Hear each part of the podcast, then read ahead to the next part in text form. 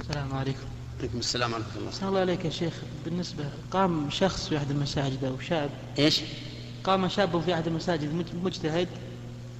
وتكلم عن بعض البدع في الصلاة. وقال من البدع أقامها الله وأدامها عندما يقيم المقيم.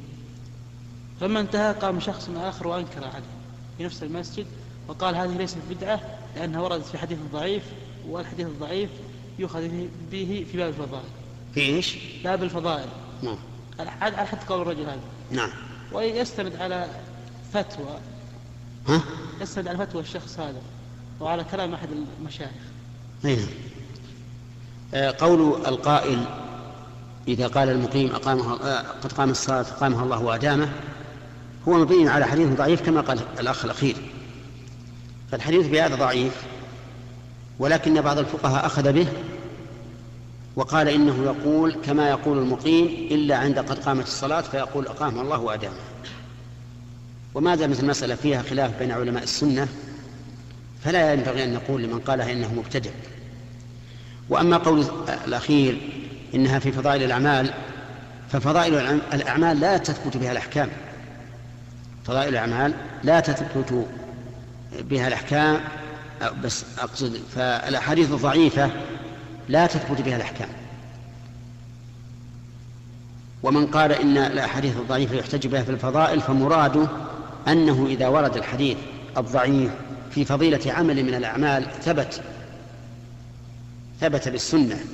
لكن فيه فضل وهذا الفضل جاء في حديث آخر ضعيف. قال فإننا نأخذ بهذا الضعيف لأنه إن كان الثابت مأمورا به كان هذا الحديث الضعيف الذي فيه الفضيلة دعما لهذا الأمر.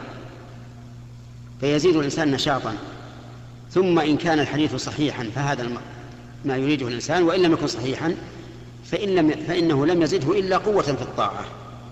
وإذا كان ال- ال- الحديث نهيا وورد تحذير عن هذا الفعل في حديث ضعيف فهذا التحذير إن كان صحيحا فالإنسان قد سلم من, من, من هذه العقوبة.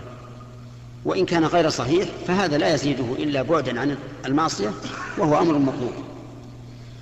فالحاصل أن الحديث الضعيف لا يمكن أن يثبت به حكم من الأحكام. حتى قد قامت الصلاة ما نثبتها بالحديث الضعيف. فمن لم يصح عنده الحديث فإنه لا يقوله ومن رأى أن الحديث حسن وأنه حجة قالها. ولذلك يقول العلماء لا يجوز الاحتجاج بالحديث الضعيف إلا بشروط ثلاثة. الأول أن لا يكون الضعف شديدا.